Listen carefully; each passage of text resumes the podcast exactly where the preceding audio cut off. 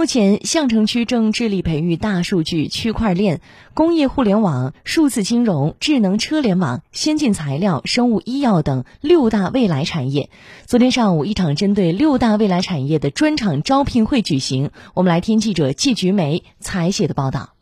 上午九点，招聘会现场以人头攒动，电子显示屏上的一条条招聘信息吸引了年轻人的目光。应届毕业生黄雅文。我是学机械工程的，了解这边是有工业互联网，还有智能车联网之类的，比较符合我的那种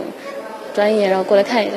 招聘现场，智能科技、算法工程师等成为热门词。招聘单位人事经理洪旭卓，能够去上手去搞技术、搞研发的这些人才，整体的一个薪资水平相比较来说，一些传统的行业是要稍微高一点的，这是毋庸置疑的。记者注意到，此次招聘会岗位的薪资待遇着实夺人眼球，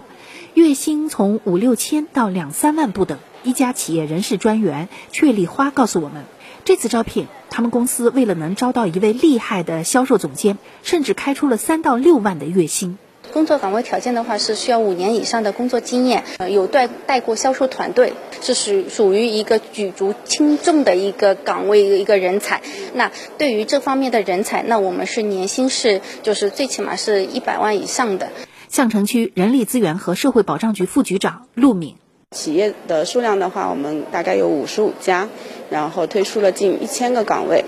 呃，企业薪资的话是在八千元以上的岗位占到了百分之六十。下一步，相城区还将根据六大未来产业相关的人才需求，推出多场专场招聘会，精准服务企业，助推产业发展。